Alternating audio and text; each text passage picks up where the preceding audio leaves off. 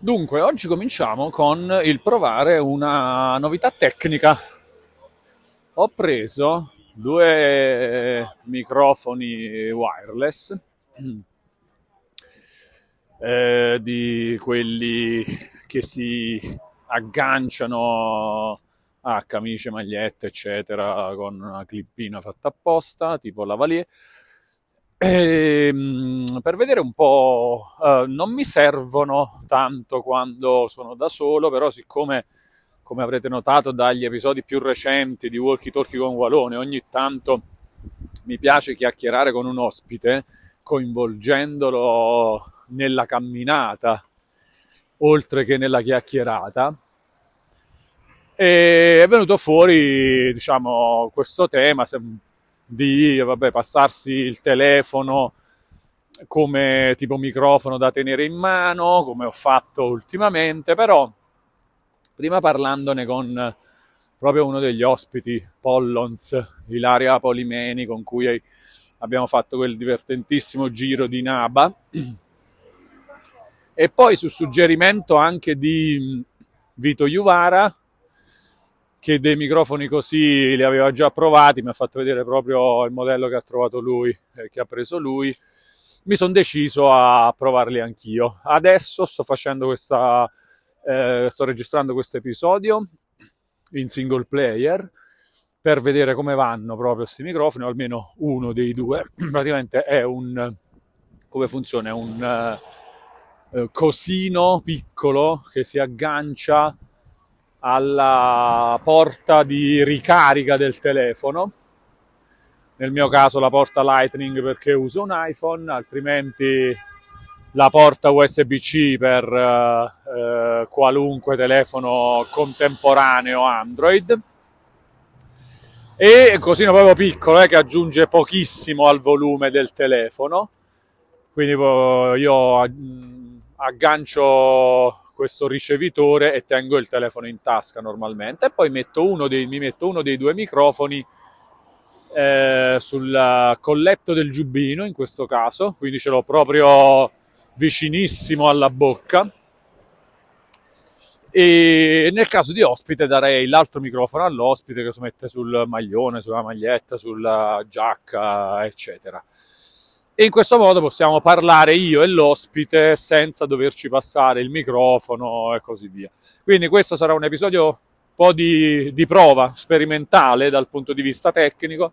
Finora, soprattutto per gli episodi da solo, mi sono sempre trovato benissimo con eh, usando il telefono, tenendolo in mano a mo' di microfono Adesso facciamo sta prova per vedere un po' come va. Da solo probabilmente continuerò a fare col telefono, però potrebbe risultarmi eh, comodo anche questo. Eh. Eh, alla fine i due microfoni e il ricevitore ehm, vanno in una scatoletta tipo quella delle, degli auricolari wireless che, che si portano tanto adesso, no? in stile AirPods e diciamo tu, tutte le, le altre robe simili con questa scatoletta che ricarica gli oggetti che ci metti dentro in questo caso i due microfoni e il ricevitore vengono ricaricati dalla scatoletta che poi a sua volta si può ricaricare tramite USB-C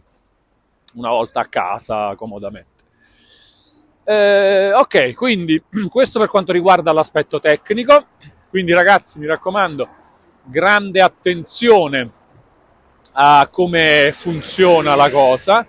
Tra l'altro sto passando per strade veramente super trafficate, quindi eh, vediamo anche come va l'audio ambientale proprio, no? che sappiamo essere anche una componente importante o quantomeno molto caratteristica di Walkie Talkie con Walone. Altra cosa che vi voglio segnalare è che in questo modo, eh, a differenza di come eh, di quello che succede quando cammino col telefono in mano, no? Eh, quelli che mi vedono vedono proprio una persona che parla da sola. non, eh, cioè, sai, quando hai il telefono in mano, chiunque ti passi di fianco capisce che stai parlando al telefono. Cioè, nessuno immagina istintivamente come prima cosa, ah guardalo, questo sta registrando un podcast. No, però, sai, il telefono in mano è una roba normale, dice, vabbè, sta parlando al telefono. Adesso così, attenzione, polizia. Così invece vedi proprio una persona che parla da sola. E io, diciamo, non dico che gesticolo pure, però sicuramente, eh, sai, cioè parlo proprio come... Magari adesso poi entriamo pure negli argomenti di cui voglio parlare. Sì, un po' sto gesticolando invece, sto, gest- sto quasi gesticolando. Ok, va bene, abbiamo capito. Um, se... Se questo podcast... Mi sono soffiato il naso. finisce con me in manette, sappiamo perché. Comunque, comunque, oggi volevo parlare un po' di eh, Wulong Fallen Dynasty, il nuovo gioco di Koei Tecmo e Team Ninja, accoppiata di produttore e sviluppatore che negli ultimi anni ha dato vita, tra le altre cose, ai due Nioh. E perché sottolineo questa cosa? Perché Wolong Fallen Dynasty è un po' quel... Io lo descriverei come ragazzi, cioè, titolo, cioè, definizione di Wolong è, aperte virgolette, ragazzi, potremmo fare Nio 3, però dai, stavolta cerchiamo di, di fare qualcosa anche di un po' diverso, eccetera, chiuse virgolette. Ed è proprio un po' questa, questa cosa qua, è molto Nio 3 il gioco, eh, sotto tanti punti di vista, però si vede anche che c'è il tentativo di, di fare qualcosina di diverso. Nel titolo del podcast probabilmente scriverò qualcosa come Wulong è più Sekiro o più Nioh, perché ho visto che se ne parla molto in questi giorni e non senza senso, perché comunque, vabbè, eh, l'eredità di Nioh la si vede e si sente abbondantemente, io direi. L'influenza di Sekiro pure ci sta, assolutamente. Cioè, si vede che gli sviluppatori giocano eh, altre cose che, che, possono interessare chi fa giochi d'azione, eh, action RPG, giochi con influenze Souls, like, eccetera. Si vede che eh, si tengono aggiornati gli sviluppatori perché comunque effettivamente ci sono un po' di, di cose che concettualmente possono, soprattutto concettualmente, possono portare alla mente quanto visto in Sekiro tra, le altre, tra gli altri giochi. Allora, allora, sono a Piazzale Loreto e eh, attraversare Piazzale Loreto è sempre una serie di scelte. Arrivo da via Costa e voglio imboccare via Andrea Doria quindi devo fare, diciamo, una mezzaluna su, su Piazzale Loreto, un po' alla Street Fighter, e posso farla da un lato o dall'altro. E questa scelta per me viene influenzata sempre dal primo semaforo rosso o verde che trovo, no? Quindi ho trovato il verde eh, per percorrere Piazzale Loreto in senso orario quindi da via Costa passando per via Porpora, cioè passando di fianco all'imbocco di via Porpora, poi viale Abruzzi, poi Corso Buenos Aires e poi via Andrea Doria. Altrimenti, se avessi trovato rosso di qua e verde dall'altro lato, avrei fatto invece eh, via Padova, via Le Monza, via Brianza e via Andrea Doria. Questo sempre per darvi anche un uh, riferimento eh, come dire, geografico sulle camminate di walkie talkie con Walone. Eh, perché, perché vengo da via Costa? Perché vengo in realtà da via Teodosio, dove sono andato a provare una pizza al trancio milanese. In questi giorni ho un po' lo sfizio di, di provare nelle, le, le pizze al trancio milanesi. Nella mia esplorazione infinita del mondo pizza a Milano, basata negli anni scorsi soprattutto, se non quasi esclusivamente, ma no, in realtà è proprio giusto dire soprattutto sulla pizza di tipo napoletano, classico o contemporaneo che sia.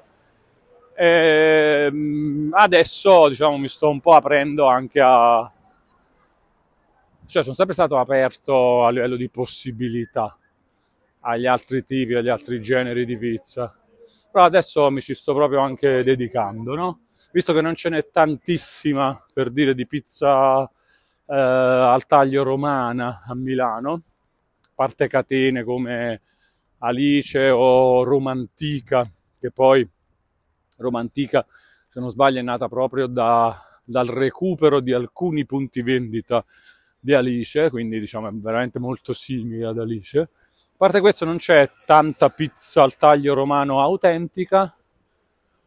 Eh, non ho ancora provato pizzerie con pizza al piatto romana, quella bassa e scrocchiarella. E, e sto provando invece un po' di pizza al trancio milanese. Stasera sono stato da la pizza dal 1964 Attilio si chiama così più o meno la pizzeria, in via Teodosio, e devo dire che non era male, non, non scalza dalle prime posizioni, quelle che al momento, però io non ne ho provate tantissime, eh, al momento sono le mie due pizze al trancio preferite a Milano, che sono Filante e l'antica pizzeria fiorentina. Comunque torneremo a parlare di pizza al trancio milanese e anche di pizza in generale. Adesso era solo per dirvi eh, che tipo di, passe- di passeggiata sto facendo. Sto venendo da via Teodosio, ho fatto via Costa, ho attraversato Piazzale Loreto, adesso sto percorrendo via Andrea Doria eh, verso la stazione centrale di Milano, perlomeno la zona della stazione centrale di Milano, da cui eh, proseguirò la mia passeggiata per tornare a casa ad Affori. Eh, dunque, Wulong, dicevamo. Allora, secondo me, per rispondere subito alla domanda è più Nioh o più Sekiro,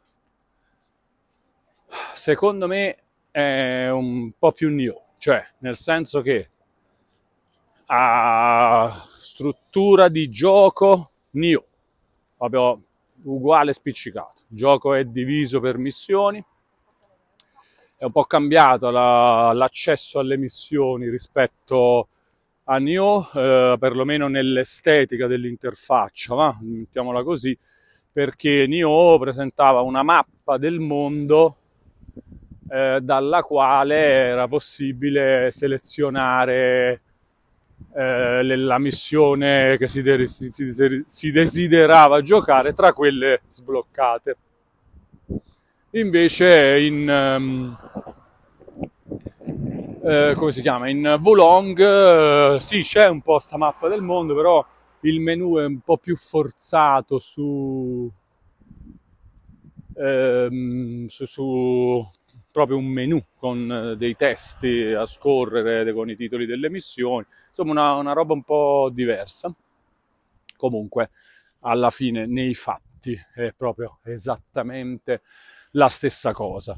E quindi struttura di gioco totalmente new, ci sono missioni principali, missioni secondarie, eh, anche all'interno delle missioni la, la struttura è quella di, di Nioh, con, che poi è un po' eh, derivativa anche dei Souls-like, dei giochi from software, all'interno delle missioni, eh?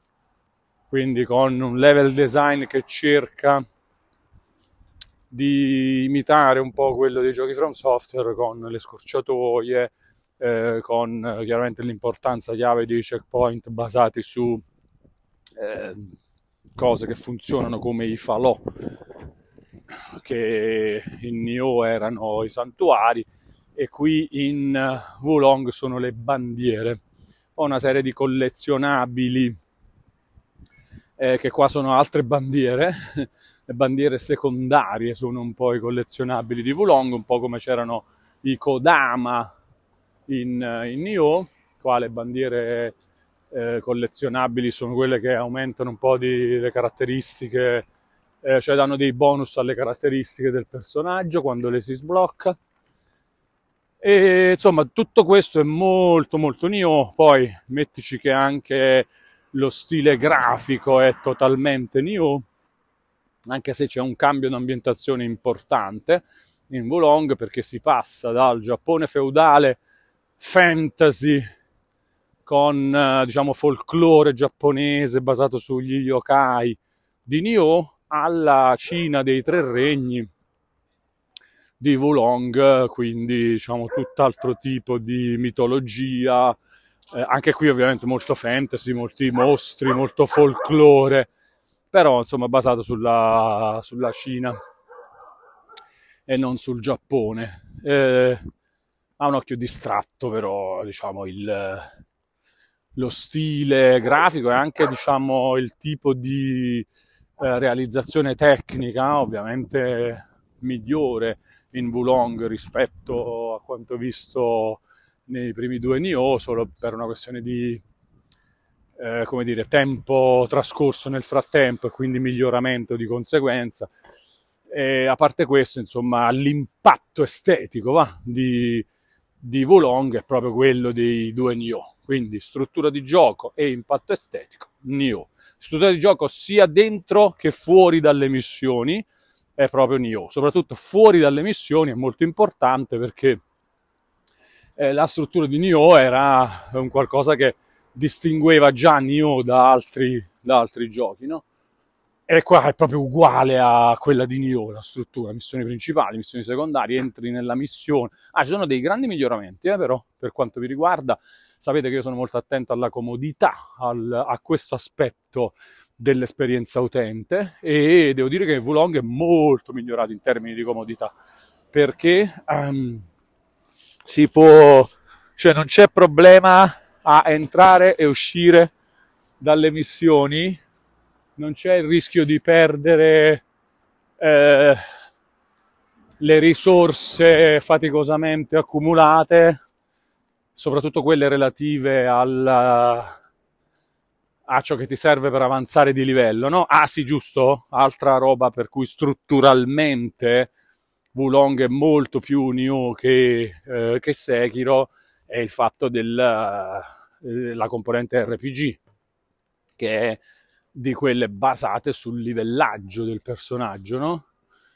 Uh, cioè spendi le anime o gli Amrita o gli Echi del Sangue gli XP in generale accumulati, qui in Wulong si chiamano forza vitale, accumuli forza vitale ammazzando i nemici e ne spendi quella che ti serve per eh, salire di livello. Quindi anche in questo caso proprio stessa cosa di Nioh e non di Sekiro, perché in Sekiro, come ricorderete, non si saliva di livello, ma al massimo sbloccavi delle abilità in stile giochi action più che action RPG, no? In Sekiro, invece qua è proprio action RPG, che sali proprio di livello, metti un punto in eh, virtù del legno, ah, hanno messo dei nomi folli a ste robe, virtù del legno, virtù è molto... c'è una lore eh, che può essere interessante, ragazzi, secondo me la trama e la roba di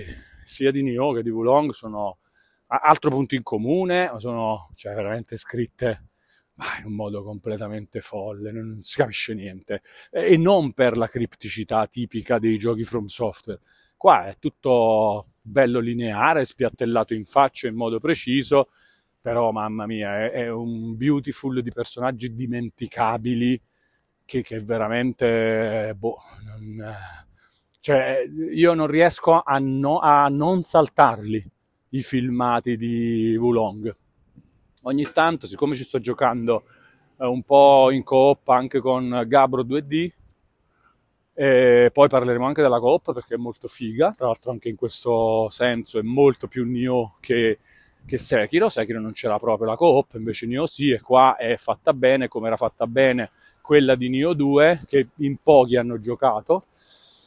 Ehm, soprattutto quando ci sono le recensioni, scusate, troppe parentesi, però sono tutte robe che mi interessano. Quando ci sono le recensioni di questi giochi non si parla mai della coop perché capisco che non c'è modo di, di provarla per bene, no? Quando il gioco non è ancora uscito.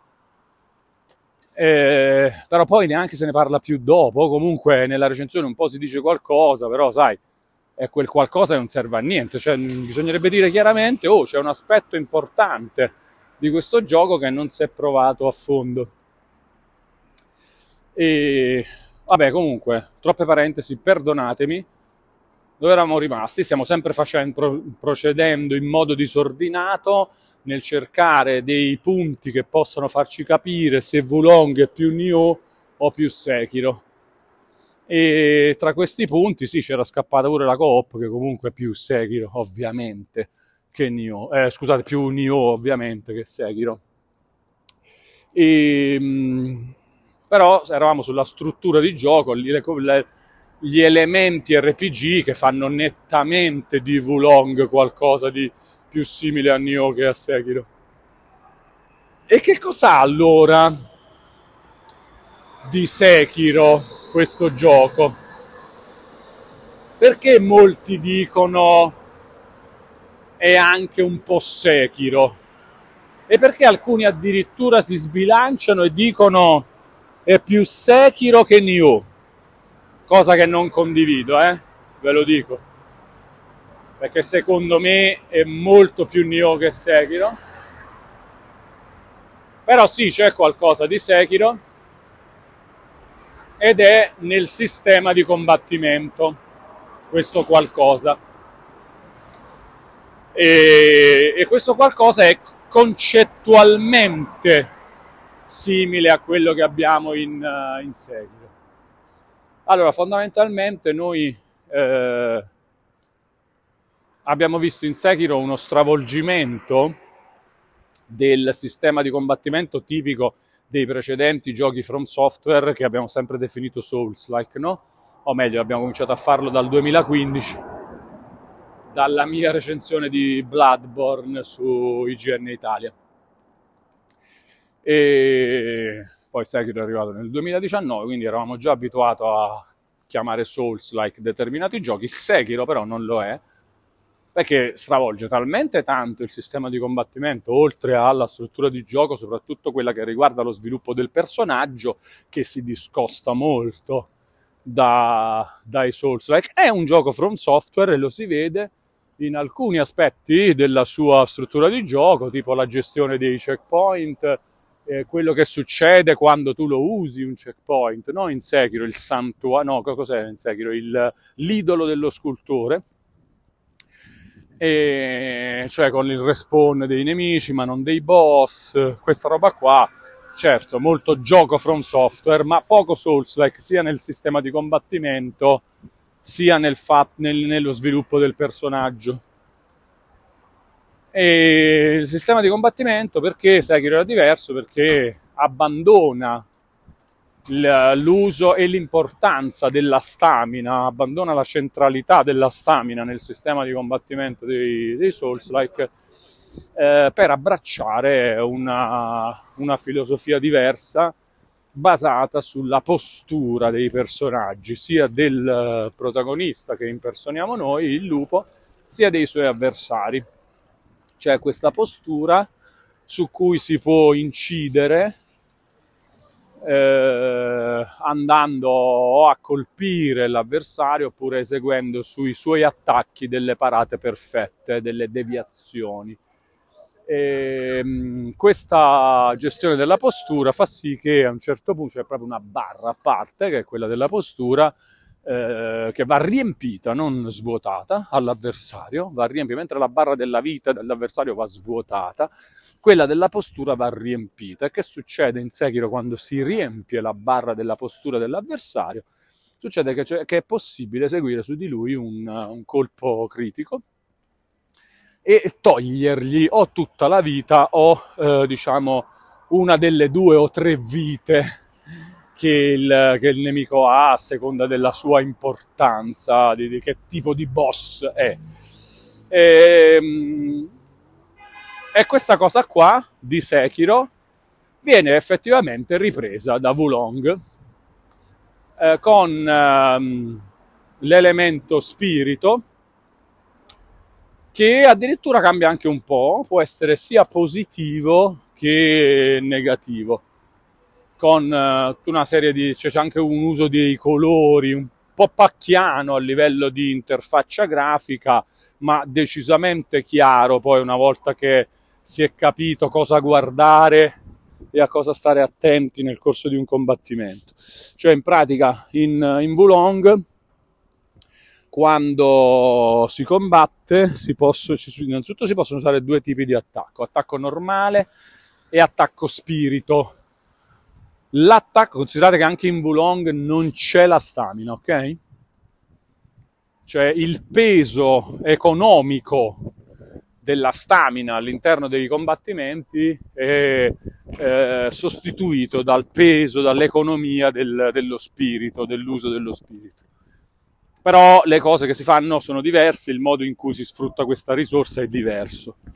Famine è molto più lineare come concetto, dai un colpo, ne consumi un po', quando l'hai finita non puoi più dare colpi, non puoi fare schivate, non puoi parare e così via. Lo spirito ha qualcosa di simile ma, ma anche qualcosa di diverso. Quando si colp- ci sono due attacchi, dicevo, in Wulong, attacco normale e attacco spirito proprio. L'attacco normale non consuma spirito quando viene usato e se va a segno ehm, migliora lo spirito del nostro personaggio. Che significa migliora? Significa che se si sta riempiendo la parte negativa del nostro spirito, sottolineata da una barra rossa o arancione, eh, la svuota. Gli attacchi normali messi a segno svuotano la parte negativa del nostro spirito, fino ad andare a riempire invece la barra, la parte positiva della barra dello spirito caratterizzata dal colore azzurro. E, e, fa, e al, allo stesso modo tutti i nostri attacchi incidono sullo spirito dell'avversario che generalmente funziona proprio come il nostro. E perché è importante incidere sullo spirito dell'avversario? Perché se gli riempi all'avversario la parte rossa della barra dello spirito, eh, l'avversario si stordisce e tu hai la possibilità di eseguire una, un, un, attacco critico una finisher o come la vogliamo chiamare, no? Che è proprio, dice, questa è veramente una roba che somiglia molto a Sekiro, anche se c'è da dire, cari amici, che già in Nioh c'era un po' il concetto della finisher sul personaggio stressato, stancato e eh, stordito dall'aver finito il chi che era la stamina di Nioh. Vi ricordate, no? Cioè, se tu abusavi dell'uso di, di chi cioè di stamina in Nioh, a un certo punto il personaggio rimaneva inerme per uh, qualche attimo ed era soprattutto esposto a un attacco critico da parte dell'avversario. Questo vale sia per, uh, per il personaggio guidato dal, dal giocatore sia per i suoi avversari. Quindi, se vogliamo, questa cosa che somiglia un po' alla scelta di Sekiro di abbandonare la stamina in favore della postura, quindi lo spirito di, eh, di Wulong, che sembra somigliare a questa cosa di Sekiro, comunque a sua volta ha qualcosa di Nioh, quindi già abbiamo trovato tutto un sacco di similitudini di, eh, con, di Wulong con Nioh, anche in, in, quella parte che somiglia più a Sekiro, in cui il gioco somiglia più a Sekiro, c'è comunque anche un po' di Nioh ok? Quello che è molto molto molto molto Sekiro invece è l'importanza della deviazione, della, del perry se vogliamo, della parata perfetta. eh, che era fondamentale nel combattimento di Sekiro ed è assolutamente importantissimo anche in, uh, uh, in Wulong. Anche qui con una, diciamo proprio concettualmente molto simile, anche qui con degli attacchi particolari da parte dei, da parte dei nemici, anche questo è molto Sekiro, attenzione. Vi ricordate in Sekiro gli attacchi caratterizzati eh, da, da, quel kanji allarmistico che compariva sulla testa dell'avversario, no?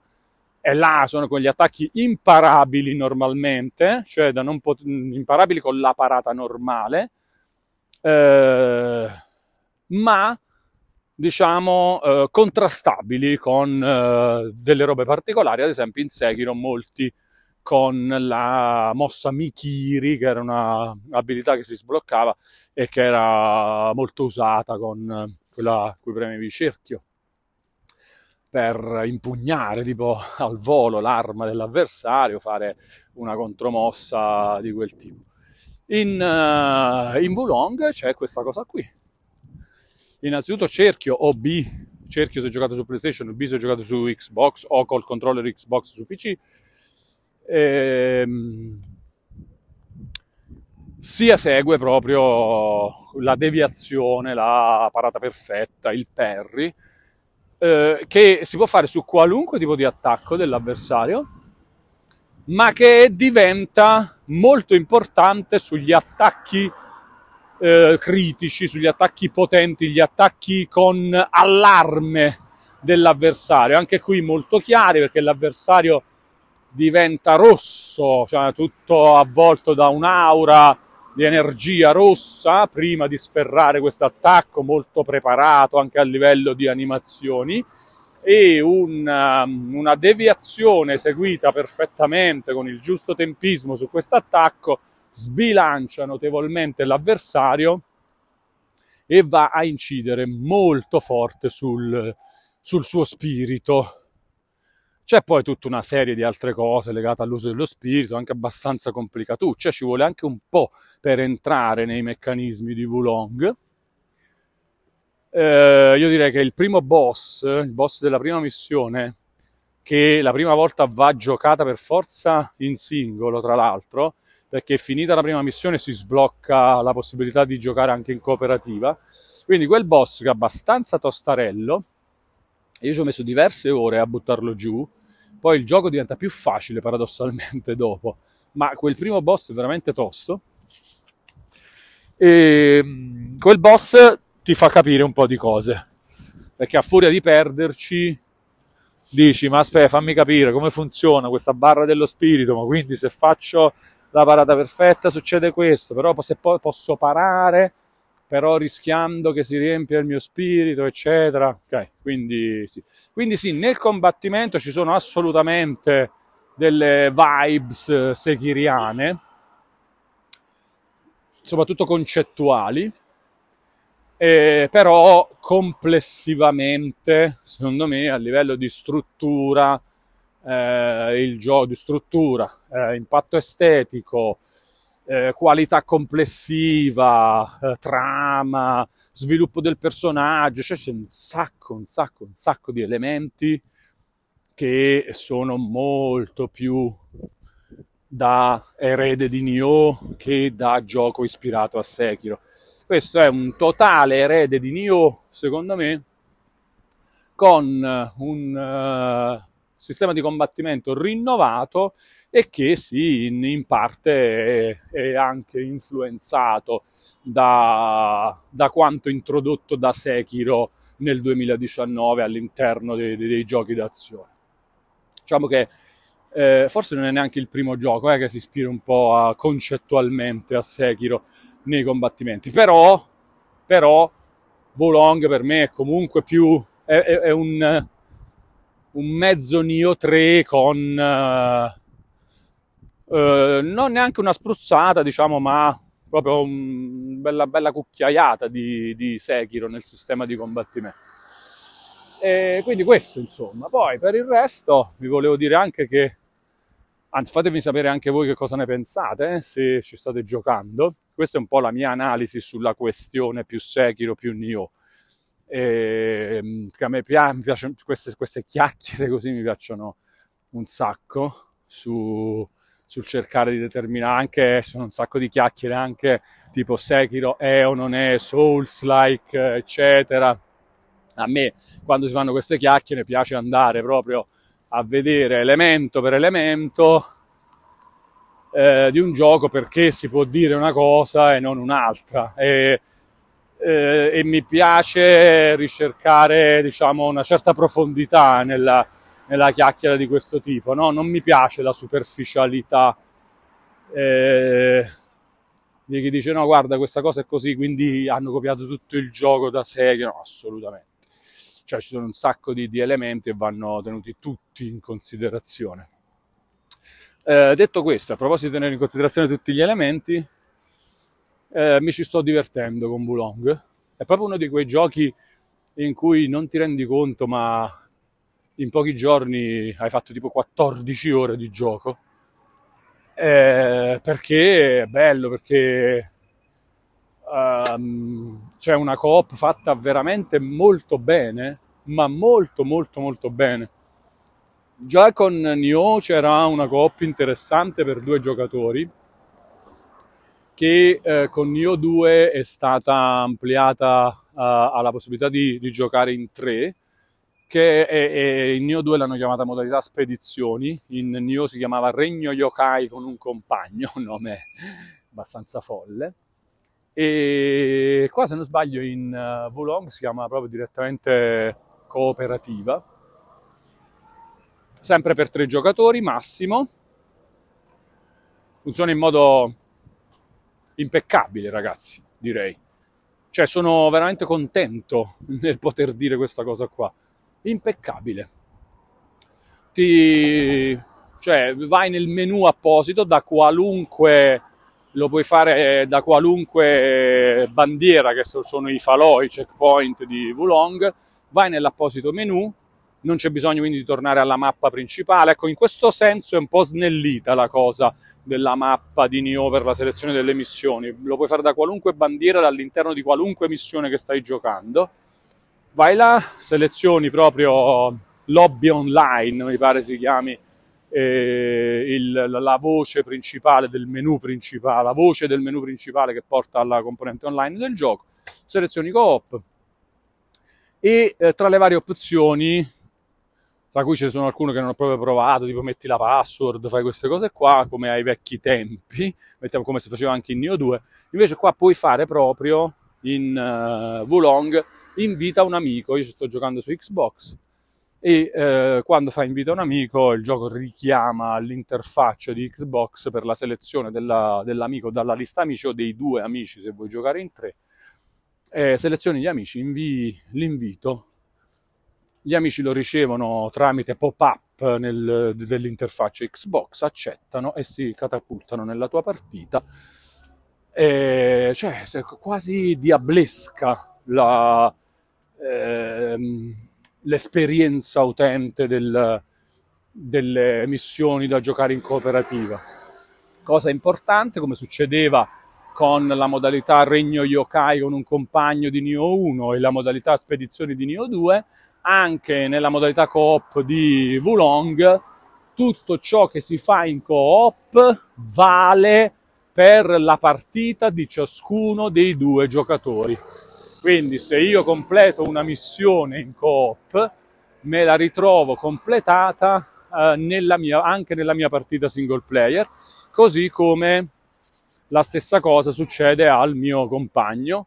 Eh, non importa chi ha invitato chi, chi è ospite di chi nella partita di chi, cioè tanto la missione la si può giocare se tutti e due ce l'hanno già sbloccata da giocare e a quel punto però una volta completata la missione, la missione vale per tutte e due. Perché sottolineo questa cosa? Perché eh, se giocate al multiplayer cooperativo dei giochi From Software sapete bene che questa cosa non è vera mai purtroppo nei giochi From Software, cioè tu fai, aiuti, puoi aiutare un amico a fare un boss, ma poi eh, se quel boss non l'hai ancora fatto nella tua partita, e lo completi nella partita di un altro giocatore, non, non ti risulta completato nella tua.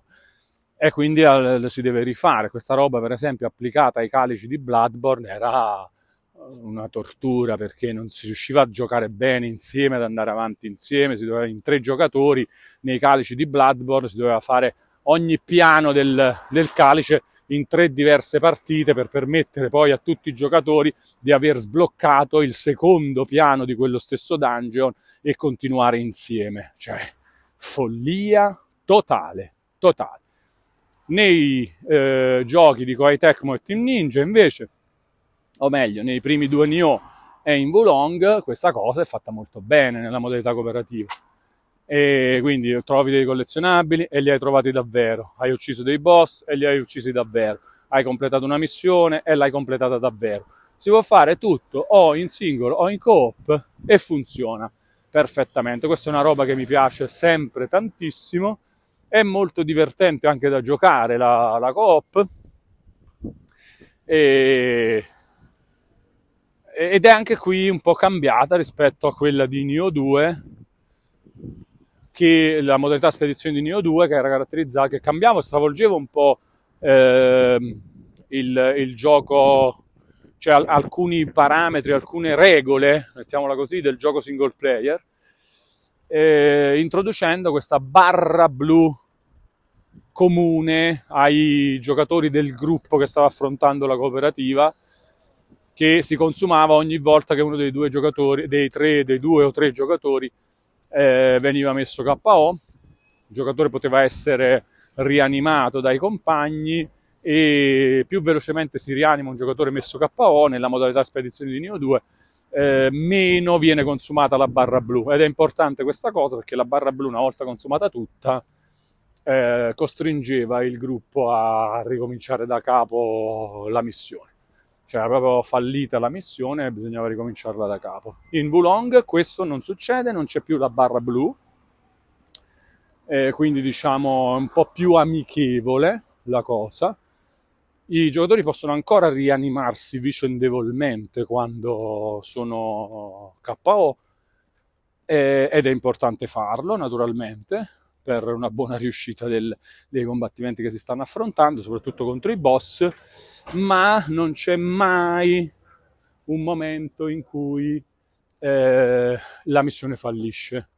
Cioè si può sempre, all'infinito proprio, combattere contro eh, il boss finale di una missione e anche quando si muore tutti, anche dopo un wipe dell'intero gruppo, comunque si può riprendere dalla bandiera, cioè dal checkpoint più vicino, cioè dal, dall'ultimo checkpoint utilizzato ogni volta. Quindi c'è anche questo miglioramento addirittura.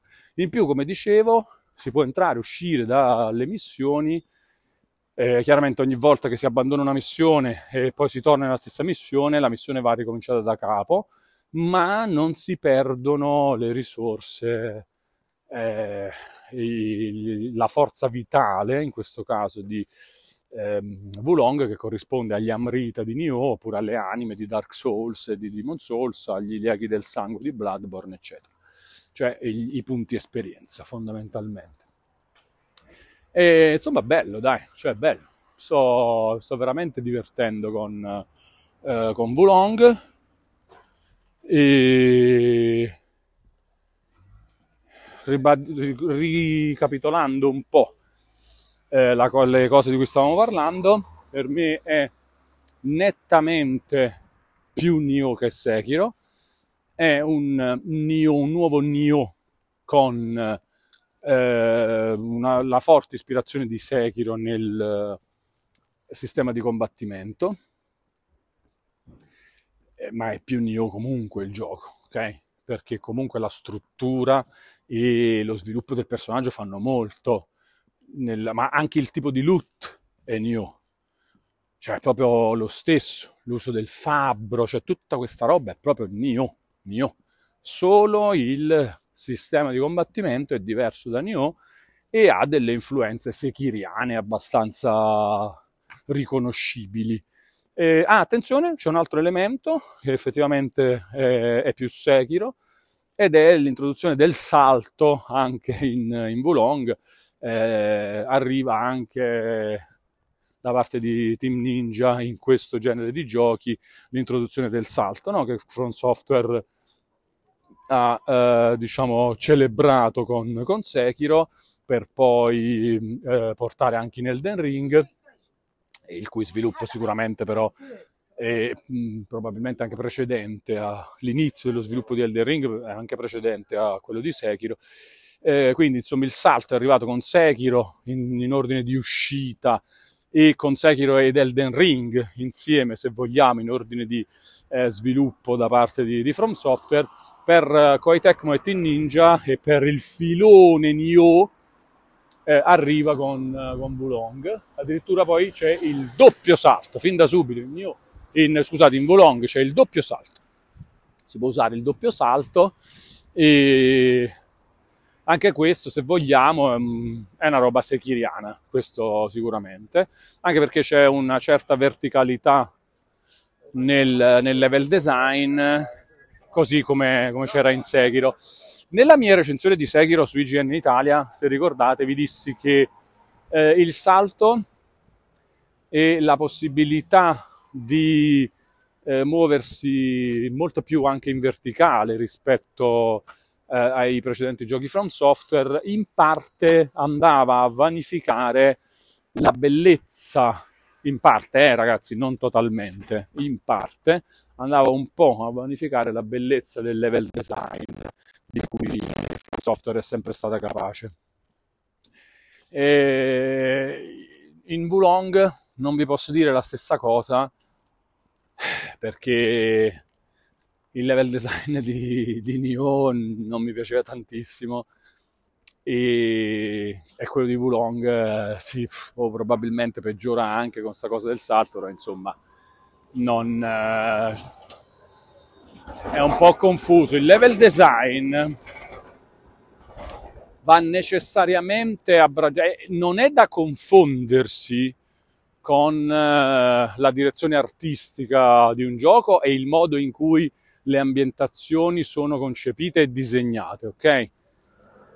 Perché il level design è un'altra cosa, è, è, cioè, diciamo, è, è l'aspetto tecnico delle ambientazioni, è il modo in cui si gioca con le ambientazioni, no? Sono le scorciatoie, eh, il cercare di, di, capire dove andare, eh, il, la difficoltà di certi percorsi, cioè, è questa roba qua. E quindi non, non, è da confondersi con la bellezza delle ambientazioni, la bellezza estetica delle ambientazioni, il fascino delle ambientazioni per ciò che, eh, che viene esteticamente rappresentato in esse. Però, però, è chiaro che sono due cose da non confondere, però, però è inevitabile che la leggibilità del, del level design la leggibilità di una mappa di gioco dipenda eh, anche dalla, dalla, direzione artistica, no? E in Wulong, ragazzi, purtroppo a me la direzione artistica non piace tanto, ci sono alcune missioni dove eh, esteticamente è tutto un po' più bello e ne giova anche la leggibilità del level design, poi sono delle missioni dove è tutto un po' uguale, ste rocce generiche così, sta roba un po' da copia e incolla di texture che, che alla fine non, uh, non rendono leggibile i livelli e quindi rendono più bruttino anche proprio il level design del gioco. Vabbè, oh, abbiamo fatto quasi una precensione, eh? non può essere una recensione perché il gioco non l'ho ancora finito, però volevo solo parlare un po' della, della questione più simile a Sekiro, più simile a Nioh, alla fine è venuta fuori una bella chiacchiera anche sul gioco, sono contento così, speriamo che si sia registrato tutto perché è la prima volta che uso eh, questo, questo, nuovo microfono eh, wireless, quindi Vediamo un po', fatemi sapere anche se la qualità dell'audio è stata buona per tutta la durata eh, del, dell'episodio. E io mi sono divertito anche oggi a fare questa bella chiacchiera. Torneranno eh, gli episodi coop anche in Walkie Talkie con Walone. Però era da un po' che mancavano quelli single player e sono contento di essere tornato a fare anche quelli. Va bene, ragazzi, grazie per aver ascoltato fin qui. Parleremo ancora, torneremo a parlare anche di PlayStation VR 2, parleremo un po' dei giochi che attendo in questo 2023, in particolare voglio parlarvi un po' di Final Fantasy XVI prossimamente.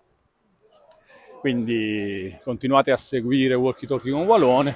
Se volete fare due chiacchiere con me, sappiate che ci possiamo vedere sempre su Twitch, canale Walone, su YouTube, canale Walone, oppure sui social, su Instagram, su Twitter, su su Facebook, eh, scrivetemi anche in privato in questi social per eh, domande, perché non c'è un contatto proprio diretto con eh, il podcast, quindi usiamo i social, mi trovate come Walone praticamente dovunque, scegliete il social che più vi aggrada o che già utilizzate e scrivetemi anche in privato, magari dandomi dei, eh, dei suggerimenti su argomenti che vorreste vedere trattati, o meglio, sentir trattati nei prossimi episodi di Walkie Talkie con Walone. Grazie a tutti e Caraibi.